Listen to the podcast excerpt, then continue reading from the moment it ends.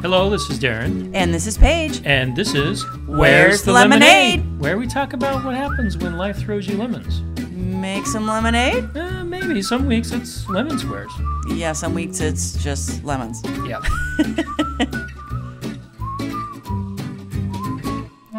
In today's episode, we're going to talk about Anxiety and depression. tough subject. Sure is. So, in the episode today, we're going to talk about um, depression and anxiety, something that both Paige and I have experience with. Yes, I suffer from it more chronically or clinically, I guess is the proper term, right? Um, and you have had situational depression just once, right? You Yeah, just had just one once. one episode. Yeah. So and, and my mom, uh, I talked to my mom about this, and she talked openly with me about postpartum depression that she had after my last sister was born. And she gave me a lot of really good insight into what my dad did to help her, and then what she did for herself to overcome that. And uh, it's interesting to hear what happened during that time and the attitudes towards depression in the 70s compared to today. right.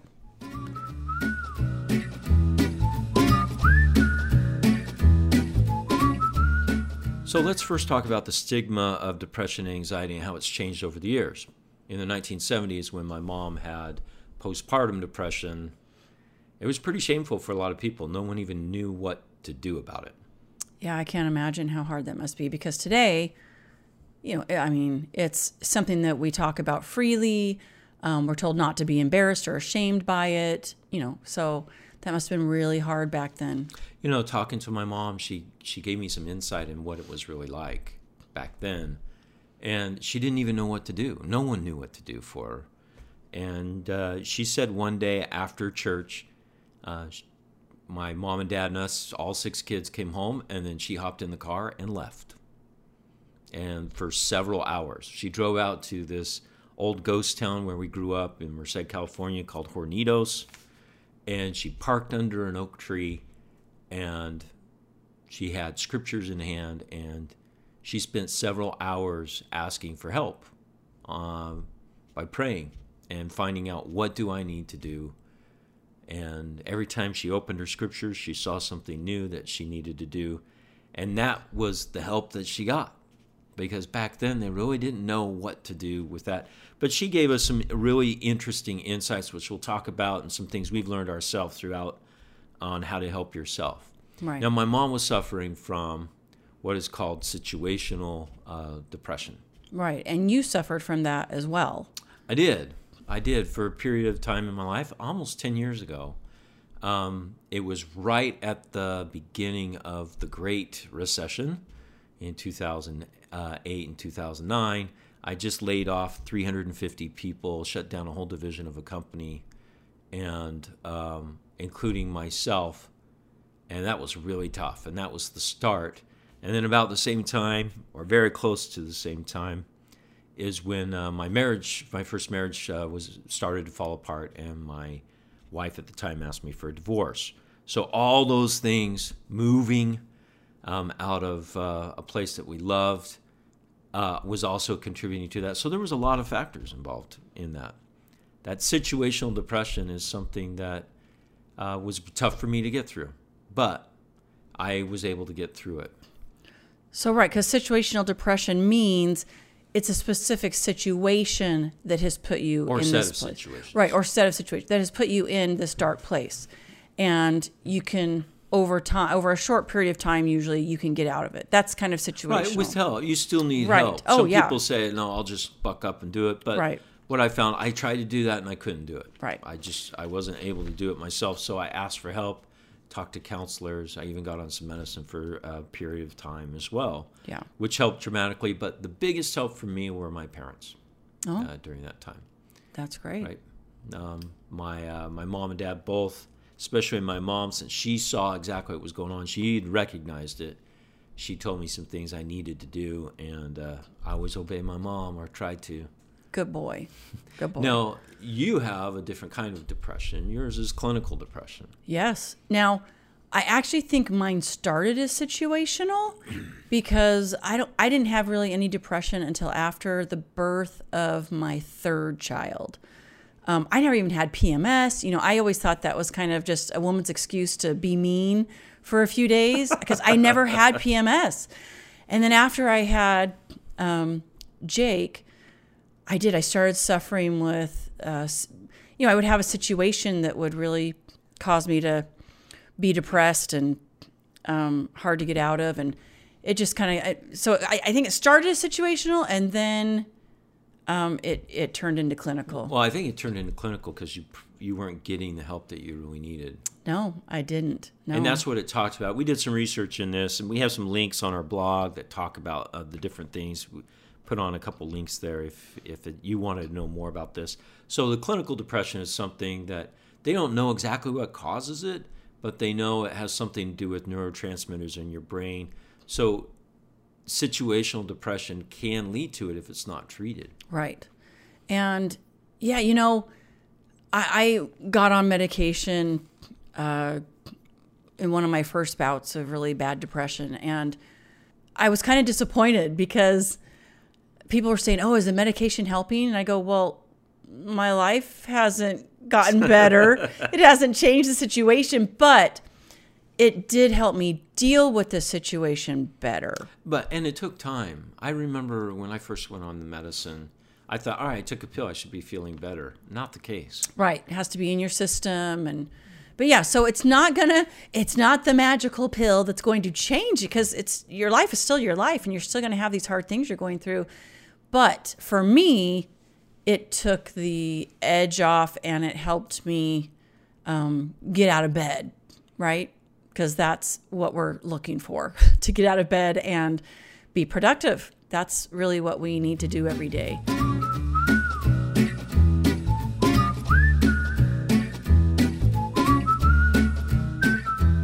All right, so now let's talk about what you can do as a spouse of someone that's going through anxiety or depression because a lot of times I know I felt when you've gone through some bouts uh, since we've been married, I feel kind of helpless.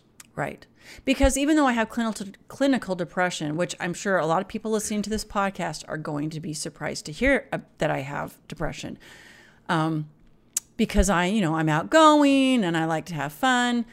Um, that doesn't mean you can't have depression, and so no, it was something we actually talked about when we were dating yes. depression. I talked to you about my situation, what I'd gone through, and you talked to me about yours, and yours was clinical, mine was not. Right. Um, and so I knew this coming in that, hey, there's some things um, that we have to deal with as a couple together. Right. Um, so we got some advice from the counselors, but most of it we've had to learn over the last eight years. We have, and you you've done a great job. And I think part of being depressed is the person that is depressed feels really guilty a lot of the time because they know that they're not doing what they need to be doing to, you know, help your family. You're right. You're you're unable to or function. Your relationship, right? It you know you're failing. You know it, and that makes you more depressed. Yeah, it's this downward spiral. Yeah, and sometimes I'm just unable to do what I know I need to do. So for instance, we can get very specific here. I've actually been struggling with kind of about because it's up and down. For me, it's up and down, up and down. I might go for several months and be totally fine, and then you know I'll have an ep- an episode is what we will call it. But well, and there's things that can trigger that. Uh, we found yes. with you, the, the the time of year has a big time of year. Time I mean, of year. End of February into uh, April, typically beginning of April. Right. Typically, I don't know if it's because it's rainy here in you know Sacramento right. at that time. A little gloomy. Gloomy, but you typically have an issue during that time where it's really tough, where yep. things are are hard for you. Um, so before we go there, though, I want to. I asked my dad, Dad, what did you do to help Mom get through her depression? And my dad, you know, he's oh, just turned eighty, as you heard in our la- a couple episodes ago. He goes, I don't know, I can't remember. And my mom remembers though. So my mom said something, and then my dad piped in. And the one thing that he told me more than anything was he listened to my mom. Mm, big one. he was there to hear her Right. and to be there for her. It was just to take care of things that need to be taken care of without any guilt or judgment. That was the one thing that he did for me. And mom. that's really hard because, like you, my dear husband, you want to fix it. Oh, of course I do. I'm an engineer. Y- Yeah, you want to fix it. You're like, what's wrong? What? And you'll ask me. So I, I mentioned a few minutes ago, we're going to get specific. I have been going through a bout in this last probably week and a half ish, right? Yeah. Two weeks. Yeah. I've been I've been really struggling. And you always come to me and say, "What can I do? What can I do to make things better? What can I do?" That's the wrong thing to say. No, I think it's sweet. I mean, I appreciate it, but my answer is always, I don't know. I don't know. I don't know what you can do. Or I say nothing. I don't know. And then that makes me feel even worse. Exactly. So what you have to do and what I've learned is do the things that they will appreciate that they don't that they won't feel guilty about. That you don't feel guilty about. Right. Whether it's me cooking dinner every night, no big deal. Right. Whether it's helping with um, things that you normally do that I normally don't, and doing it quietly without making a big deal about it is perfectly fine. Right. Well, and like the other night, and I mean, you never know really what is going to help and what isn't. That's it's not the same each time. so it's the not. other the other night, I was making dinner. We we had both kind of made dinner together, I think, if I remember correctly. Yeah, yeah. And um, we needed to shred up the pork. We had a pork in the, pork roast in the crock pot, and you were trying to be super helpful, right? Because here I was having such a hard day, and you came over and said, "Oh, I'll shred up the pork," and I said, "No, let me do it." And I didn't catch on that she really needed to do that. Yeah, I needed to, and you were like, "No, no, no, I got this," because you were trying to be helpful. And then I was just like, "Oh man, that would have been something I could do," which is so silly because it's so small. But when you're so depressed and having such a hard time, these little tiny victories for yourself are like, "Oh, okay, I just did something." So that that brings up another point, which is you need to read the environment when your spouse is going through about a depression or a clinical. You need to read the environment and give them opportunities for small victories, because those small victories help help them feel good about themselves, even if it is just shredding pork. Right. No big deal. Right. Right. Now, it's also good for a spouse to know when to say, enough is enough, get out of bed. Right? Yeah, and this one's a tough one. It is. You don't want to, but there reaches a point in time, and this is where you really have to pay attention to your spouse. And going back to our last podcast about transparency and that open communication, if you are used to talking about things all the time, then you'll know the right time to say, You're getting out of bed and you're going on a walk with me. Right. Um, it doesn't do you any good if you say, Get out of bed and go on a walk. It's not going to happen. Not going to happen. But if you put where you're interacting with them, you're helping them get out of bed. I think that's a. I think that's an important aspect. Right. Where you're or not, you don't even have to say, get out of bed and go on a walk with me. You can say, I would really appreciate it if you went on a walk with me. You know what I mean? Just, it, it can even be like Oh, that. So you have to do it with kindness. Right, right.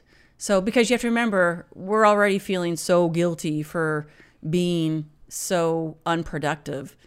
Um, so yeah, so Now, one of those things that we did just this last week was um, for your birthday last year, I got you concert tickets to Pink. yes, we've been anxiously awaiting it for nine months. And then, but I could tell on Wednesday you did not really want to go. I didn't. I, I just didn't think I was going to enjoy it. I I didn't want to go. So I mean, you went anyway. I asked you. We we went and and I saw something amazing happen Yes, do During- tell. during the concert with Pink flying all around the auditorium. So you rock Pink. That was pretty incredible. I saw Paige's face and her demeanor and her countenance change.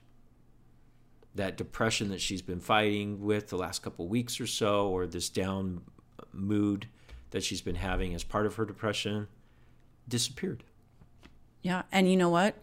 Music can help so much. It really can. It just has to be really loud music. really, really loud, sing at the top of your lung kind of music. That helps me. It does. I, I know it does. Music's so important part of our lives. Yep, it is. That um, I, I think it's it's really good that uh, that we had that thing. I noticed after the concert you had a little um, pip in your step. It was. Yep. it And we got in the car and I played more music. Oh yeah, it was it was great. So thank you, Pink. Yes. you're, you're the cure for anyone Thank out you, there. Pink. But I mean, and, and I think what kind of uh, started off this last episode was, you know, you've been having a lot of stress at your work. Yeah, and I'm in a. I I just actually changed jobs at work. Yes, and I think, and I, that was right after the Pink concert that that all kind of got finalized, and so I think that that helped me a little bit, um, shift my mood as well. But you did great. Thank thanks, you for honey. being so patient. Well, I think it is good to celebrate the victories Yep. together, Together. right? Um, whether it's you got a promotion at work, or you changed jobs, or maybe you just got a, a major kudos from your boss at work. It's great to share those with your spouse because it it it you're a team. Yep. It made you feel successful too. It did. It did.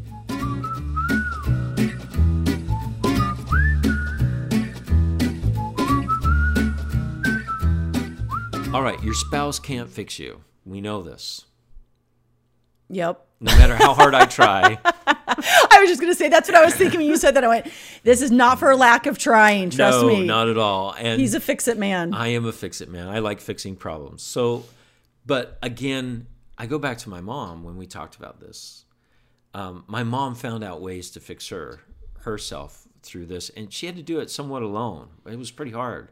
Back then, there wasn't the internet. There wasn't Right. uh, all the studies that are available today. There, you know, if you go on the internet today, there's lots of yeah, you can't. Google things I can do to help my depression, right? I mean, she couldn't do that in the seventies. she couldn't even go to the library right? either. Yeah. Um, so some of the things that she came up with that she talked about are are very valid that we see today. One was a gratitude journal. Uh, one was uh, forgiving herself and others, um, exercise, eating well, um, and serving others. Those were the things that she mentioned. And surprisingly enough, those are some of the techniques that you use that you've learned over the years that are working too. Yep. And light. I don't know if you mentioned light just now. Did you mention light? No, I didn't. Oh, light, yeah. light, and that's important for me too. If I can get outside when it's sunny and feel the wind on my face, it's it's so helpful. We we always say we could never live in Seattle or someplace like that because I just I need the sunshine. Um, I need the air on my face. You know, my mom's the same way. I remember in the house that she lives in now, she loves to sew, and in her sewing room, she doesn't have windows. So my dad put in, you know, lights that mimic the sun because she needs Right. that that sunlight. So light can play an important part in Right. in depression as well. It can. And yes, getting out to walk. Now, that's what I usually do when I'm struggling is I get out and walk. I was having and it kind of scared me this last bout, the last couple of weeks. I would get up and go, "Okay, I got to go on a walk." And I literally couldn't even go on a walk. It kind of scared me. In fact, one day you were here, I went out to go on a walk. I walked about 50 yards and I turned around and came back. I don't know why. I wish I knew, but I just couldn't. And I, I, you know, if people haven't gone through depression, they're probably thinking that doesn't even make any sense. And it doesn't. I wish that we had answers, you know, for myself and for others, but I just, I just couldn't. And, but if you can force yourself to get out and do that, um, I think it's important. And like you mentioned earlier, if you can, if your spouse can say, hey, let's go on a walk together, super helpful, super important. But yes, get out of your house. So important. Yeah, I remember when I was going through my my bout of depression, I would walk seven or eight miles a day. Um, we, we were uh, living down in Temecula in the wine country. I was living at my parents' house. That's a whole nother episode. Um, and I would just walk the vineyards for hours, um, Right. and that helped me. Right. Right. So getting out, getting the exercise, getting in in nature is important. Well, and and and getting out. You know, I had a few things scheduled this week, and that was helpful. And now I was talking to my one friend this week about it, and she said, "Oh, so does it always help to?" Because I had something scheduled to go do um, at the school, and she said, "Oh, does, does that always help?" And I said, "Nope." But I went because I'm not a flake. If I if I commit to do something, I will do it.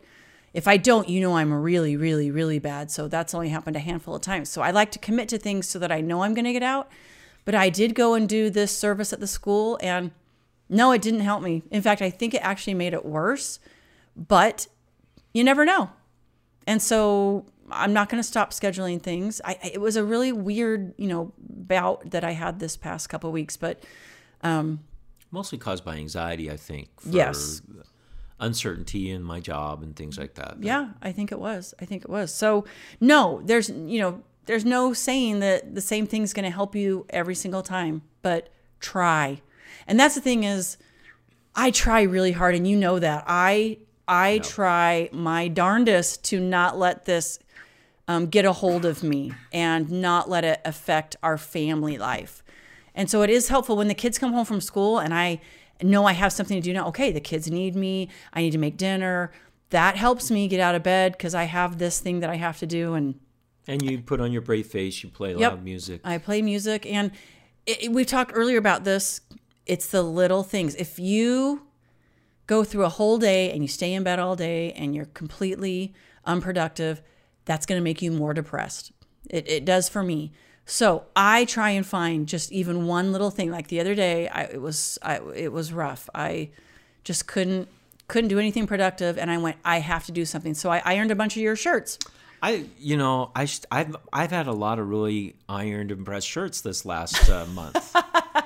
but I would not take the depression that you're going through over the iron shirts. I can. Right. Yes. But that made me feel like, okay, I did something. And that's important. A little victory for yourself is super important. Super, super important. Now, what about um, doctors? And I mean, what role do doctors help play in this? You know, it depends. I, you know, some of the doctors that I saw years ago, they just go, oh, you're depressed. And they have you fill out a little survey of, you know, questions. Yeah, everyone's and, taking that. Sort of, right, You take that survey and they put me on medication. And that was that. Um, and I've gone on and off medication over the years.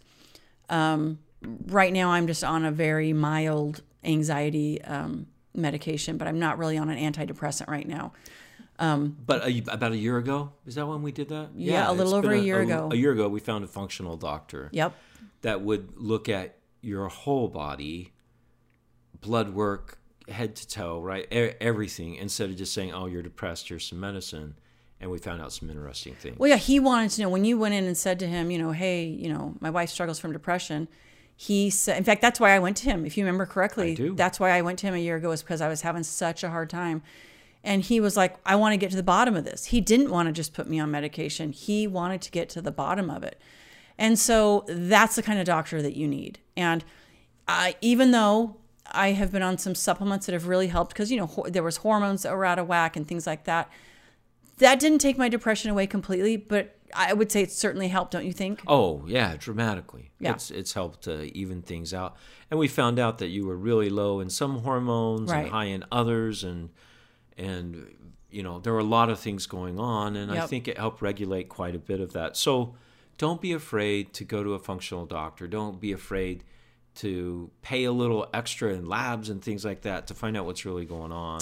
Yeah. Because I don't think a lot of doctors really know or research it. They just give you a pill. I totally agree. And that's what had happened for years for me, but he wanted to get to the bottom of it. So that was that was super helpful. Even even telling me the things I should and shouldn't be eating, you know, and that can be yeah, we found out that you were allergic to some things. Yeah, so that can be helpful as well. Now, the other thing that we have on here is more uh, religious, and that was something that my mom talked about with me about it. She goes, "Oh, your listeners don't want to hear about this." I said, "No, no, they do," and that was reaching out to a higher power, someone that um, you worship, right? Right. um, God, uh, however you want to call him, it's important that you include prayer in overcoming this because he can really make a big difference. Absolutely. Absolutely. To feel like there is someone there for you, no matter what, someone that is listening and not judging. And, you know, that's great to have God there. Or, like I said, who, whoever you might reach out to, we reach out to God. Um, and that is very helpful to have prayer and meaningful prayer um, and knowing that He's there. Yeah. He's there. And sometimes it takes longer um, to get the answers that you want on how to overcome depression. Yeah. Uh, but be patient. That's there. One thing that we also saw was it's important to forgive yourself and others through through depression because a lot of times you're sitting in a lot of guilt. You are, and it just makes it worse. You're just you're in a cycle. You're in a you know in a really bad cycle. So yes, forgive yourself. It doesn't now forgiveness doesn't just mean I can do whatever I feel like. No, Forgiveness is all about change. right. Um, so being able to shed off all of those feelings that you've been having is extremely important. Now, some of you therapists out there going, these guys are crazy. You should wallow in your in your feelings and understand them. You know, maybe for a short period of time, but when you're wallowing for years and years, it's just going to keep you depressed. It is. Yeah, you gotta you gotta buck on. up and move on, and you know, hopefully, there's people around you that can help you do that.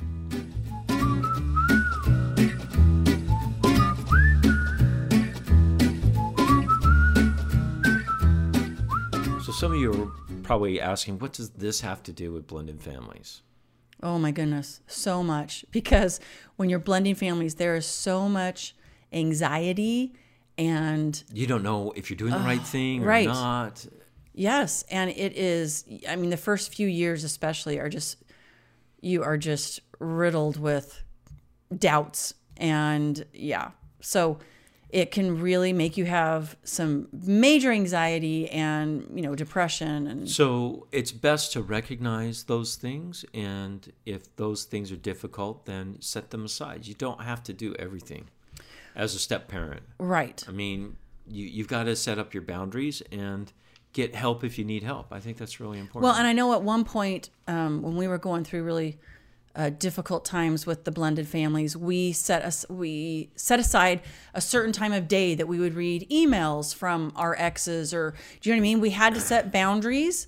Um, yeah, and decrease the amount of time that it was consuming our lives. yes, yes, because it, it it can be it can be really stressful and dealing with the kids and your new kids and stepkids and exes. And so we were like, okay, we're not going to deal with this all day long. We're going to set this aside and we'll deal with this, you know, at this time each night. And I think that helped. So you got to come up with some coping strategies to get through this really difficult time. Great. Um, I would also add to that if you are having a rough time with it, draw closer to your spouse, not further away. This is a big test for you. And so you have to be understanding as a spouse of someone that's going through that. And also, if you are going through the anxiety and depression, reach out to your spouse. They love you, they care about you, they only want the best for you. So don't forget that. And you can sometimes doubt that when you're going through the splendid family thing. Oh, you oh, have those doubts of, you know, you're the you're the second marriage and you just you've got all these doubts swimming in your head. So, yes, reach out. And I also want to say if someone's going through a really hard time and they don't know who to reach out to, reach out to me. I would love to chat with somebody or email or but yeah, you can uh, leave a comment on our blog and I can reach out to you. Um, on our Facebook page, you can private message us. Um, but yeah, if you need some help and you don't know who's going to understand, I- would be thrilled for you to reach out to me. Great.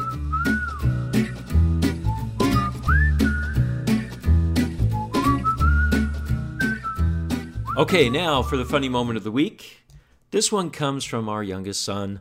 Uh, we're we're headed out on a trip, and uh, it's going to be a fun family trip. It includes an airplane flight from San Francisco to Boston, and uh, we were talking to the three amigos. Uh, what's the one thing you're looking most forward to on the trip? And our youngest son David comes up and says, "I can't wait to sit next to a stranger on the airplane." Yes, that is what he said. Now, the reason he said that is because when we looked to see where our seats were going to be on the airplane, um, because we booked basic economy, we didn't even get seats assigned, and so we said, you know, you that we might not be together. You might be on a on a you know on a on a plane sitting next to a stranger and not by your Oh, family. he was so excited about that. Isn't that funny? That is so what funny. a funny kid. Yeah. But yeah, that's what he said he was most excited about. So whoever's in 24F from San Francisco to Boston, I hope you had a good time talking to my son. That's right. He's, Um, he's excited to he's sit by excited you. to sit by you.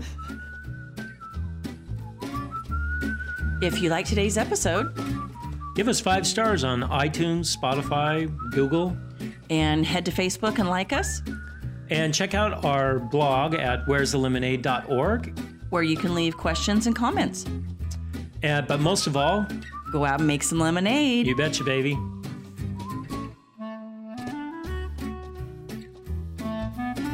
On our next episode, we're going to be talking about our road trip, and we're going to have the three amigos join us in the microphones. They're excited about that.